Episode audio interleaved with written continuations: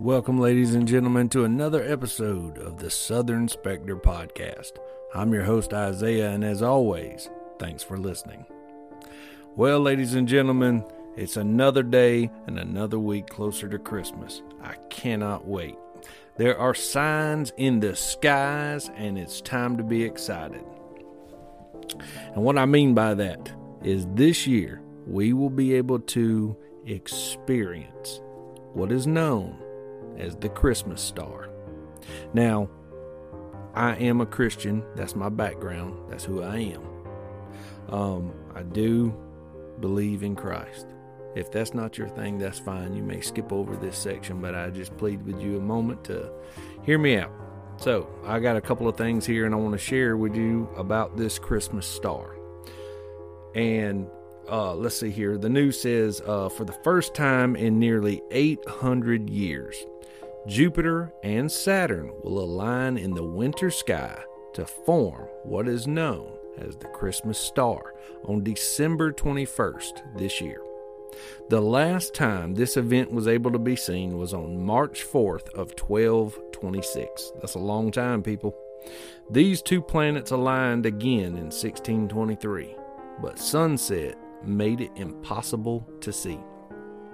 Every 20 years, Jupiter and Saturn meet, but on December 21st of this year, they will be 0.1 degree apart, or one fifth of a full moon diameter.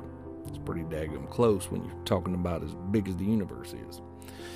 Um, the planets won't be this close again until March 15th, 2080. Here's what you do look to the southwest after sunset on December 21st. The planets will be visible and low in the sky for nearly an hour after sunset. There's three reasons to be excited about this.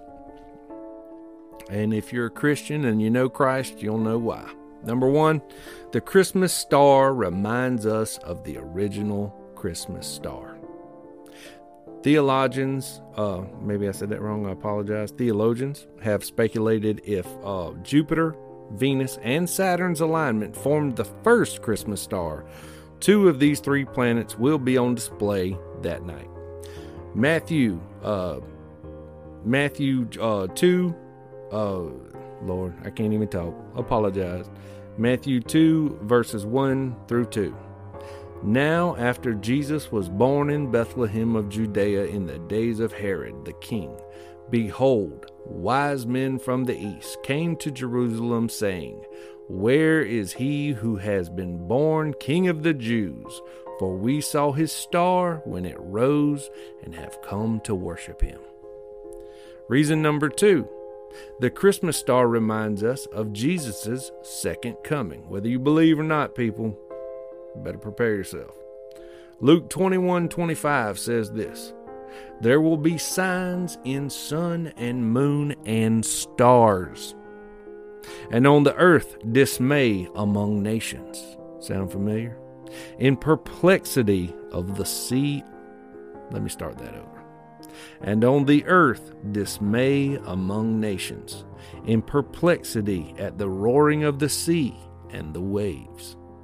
This verse tells us that God would let us know that Jesus' return was near by signs in the heavens, among the sun, the moon, and the stars. We won't know the year, month, day, hour, or minute, but He will come like a thief in the night without warning. Prepare yourself, people. Number three, the Christmas star points others to Jesus. And that's what I hope to do today. Maybe I'll reach a few of you. The same way the Christmas star lit the pathway for the Magi to find our Savior, He will do the same thing for you. I know these times we live in are uncertain, and I myself am far from perfect, but I am a true believer. If you feel yourself lacking or looking for more, then send me a message on social media or a voice message. I'll be praying for each and every one of you uh, that you all have a safe and blessed Christmas and holiday season. I mean that from the bottom of my heart. I know about the subject matters that I talk about on this show. And that's just things that interest me. You know, um, to say that I fully believe in these things that we talk about on here. Yes, some of the things we discuss on here were actually truly real, real people. And I'm not being on here to preach, and I apologize if, you know, skip over. But um, I thought I'd take this platform to do this for a second. It is uh, Christmas, and let's not forget the reason for the season. Without Jesus, it wouldn't be happening. Um, if you have any negativity, I ask that you keep it to yourself. I'm not trying to be rude, but that's just, you know, me. And if you have a differing opinion, you can uh, start your own podcast. So, uh, there. Uh, but anyway, now I'm a, a, you know, like I said, I just, I just hope this reaches you and I hope it touches your heart. Merry Christmas, everybody.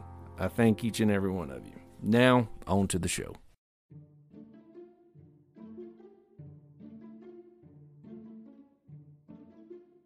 Once just an ordinary boy, just like any other normal little boy. His parents hoped and prayed for great things in the young boy's life, just like most parents wish and pray for the best for their children's lives. He was a generous and kind even from an early age. He would go down and help those people in need in the local village. He shared his meals and food with those that had none.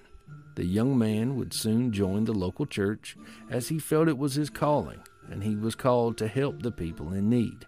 As he grew older, he noticed he shared a special bond with people, especially the children he encountered. He would soon don a long red robe and red hat and traveled everywhere he went on horseback. The children could spot him from quite a distance due to the color of his clothing. Since joining the church, they had appointed him a bishop, and due to his still young age, people began to refer to him as the boy bishop. In one village he made frequent visits to, he had heard of a poor older gentleman with three young daughters. The man was struggling to feed his daughters, and he knew before long that he would have to send them away to be cared for. The boy bishop knew he must help any way possible. One night the boy snuck up to the small house where the old man and his daughters lived. He made his way onto the roof and dropped three bags of gold down the chimney. Earlier that day, the sisters had hung their stockings by the fire to dry, and when they awoke the following morning, they discovered a bag of gold in each stocking. They ran and told their father. They then ran and told their father of this wondrous magical gift that had been delivered during the night. Soon word spread of the miracle that had been received in the stockings, and before long the entire village had ran to hang up their own stockings in hopes of their own miracle.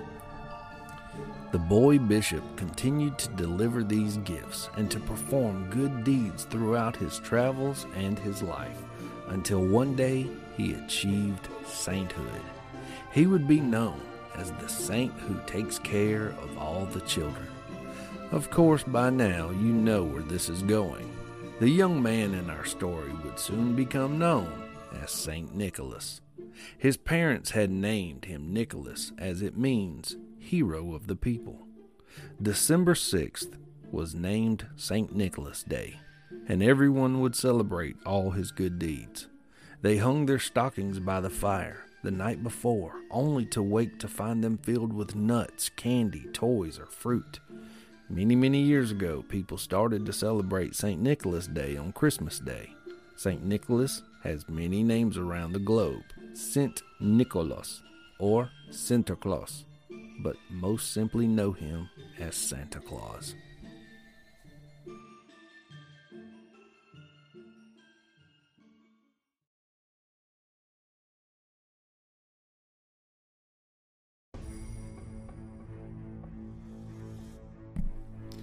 Believed to have originated in Germany and believed to be the devilish companion to Santa Claus, we have Krampus staring back down the opposite end of the spectrum.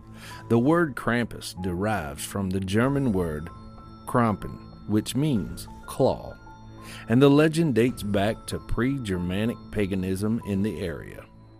Krampus is a popular European legend that tells the tale of a half goat, half demon monster that punishes the children for their misbehavior. If St. Nicholas rewards good children, then Krampus punishes the wicked children. Legend says he is the son of the Norse god of the underworld, Hel. Over the years, the Catholic Church has exhausted their efforts to ban Krampus with being associated with Christmas. In the aftermath of the 1932 election in Austria, the Krampus tradition was banned by the Christian Social Party. Later, in the 1950s, the government handed out pamphlets entitled Krampus is an Evil Man. Legend says that on the evening of December 5th, known as Krampusnacht or Krampus Night, St. Nicholas leaves the children's presents and goodies, while Krampus beats the tarnation out of these naughty kids with branches and sticks. Ouch. In some instances, he's said to have eaten the children or even dragged them back to hell with him. So on the morning of December 6th, those children that have received gifts from St. Nicholas are enjoying their presents. The naughty children are at home nursing their wounds. The creature Krampus is described as having a mangled, deranged looking face with bloodshot eyes sitting atop a furry black body with giant horns that curl up from the top of his head and cloven hooves where his feet should be. The Krampus tradition started to see a resurgence at the end of the century and continues even today. Some local artists are even known for carving wooden masks. Young men, dressed like the menacing creature in festivals held in Germany, dashing through the streets, ringing cowbells, chasing children and adults alike, poking their victims with sticks and scaring the bejesus out of most of them. These festivals, known as Klaubauf or Krampuslauf or Krampus Run has had a recent uptick. In 2019, there were reports of drunken, disorderly conduct by masked Krampuses running amuck in Austrian towns. Krampus has reached pop culture status with these festivals, his own comic book, and a movie. So be sure to be on your best behavior. You never know who may be paying you a visit this year.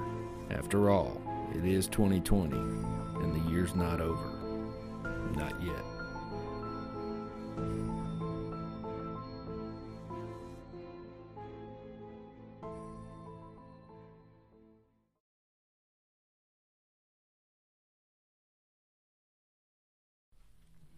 Next, we'll turn our focus to Lake Lanier, located in Georgia. Lake Lanier came to be in 1956 when the Corps of Engineers completed Buford Dam on the Chattahoochee River. The Corps built the lake to manage navigation and flood control of the Chattahoochee River, provide hydroelectricity, and supply water for the city of Atlanta. Located in North Georgia, just 60 miles from Atlanta, the more than 600 miles of shoreline borders five counties, making Lake Lanier the largest lake in the state of Georgia. The creation of Lake Lanier was plagued with problems from the beginning. Before the land was buried in water, it was lush and fertile, with rabbits and squirrels scampering around. The government offered locals money for their farmland. Most of it had been in families for generations, making it almost impossible to put a price tag on it. At first, the government assured landowners that they were being paid for the true value of the land and buildings, but residents found it hard to price generations of memories, hard work, and deep roots. A host of emotions accompanied the talk of relocation anger, resentment, fear, anxiety, bewilderment, and apprehension. To them, their land was priceless. Some families later regretted their decision once they realized they couldn't survive on what the government offered. To prepare the land to be filled with water, the Army Corps of Engineers demolished or moved anything that they considered dangerous. They uprooted trees, barns, wooden structures that could float and endanger watercraft were removed. Major infrastructure such as bridges and water intakes were relocated. But the community had a cemetery. While the Corps identified and moved marked graves, it's likely that some unmarked ones were inadvertently left behind. While the Corps made every effort at the time to locate unmarked burials, the limited capabilities of the time make it probable that unanticipated finds of human remains are possible, whether from the antebellum and Civil War periods or of Native American origin from pre colonial and ancient times. An old auto racing track near Gainesville was also left behind. It remains at the lake bottom, although the Corps removed its bleachers so they wouldn't float to the surface. Some people have claimed to hear church bells from a sunken church, but some say that's not possible. Over the decades, when the lake's water levels dropped during drought, submerged roads, tire parts, and other artifacts have been exposed. Over the years, divers have reported creepy sightings beneath the murky waters. Some tell stories of freakishly big catfish as big as a Volkswagen. You can find a ton of video on YouTube filled with divers showing videos of sunken houseboats and piles of debris. Approximately over 200 people have drowned or went missing at Lake Lanier since 1994. In 2017, Longtime diver Buck Buchanan told local media that he sometimes felt body parts in the lake during his many excursions. He says, quote, You reach out into the dark and you feel an arm or a leg and it doesn't move. End quote. But that has not affected the lake's popularity. With about 12 million visitors each year, Lake Lanier was one of the most visited Corps built lakes in the nation. Lake Lanier's size and popularity contribute to the tall tales, and its high visitation rate also means more fatalities. One of Lake Lanier's most popular urban legends involves a car wreck. According to the story, a Ford sedan carrying two women careened off a bridge in April 1958 and tumbled into the lake. Some say the ghost of one of the women, dubbed the Lady of the Lake, wanders the bridge at night in a blue dress, lost and restless.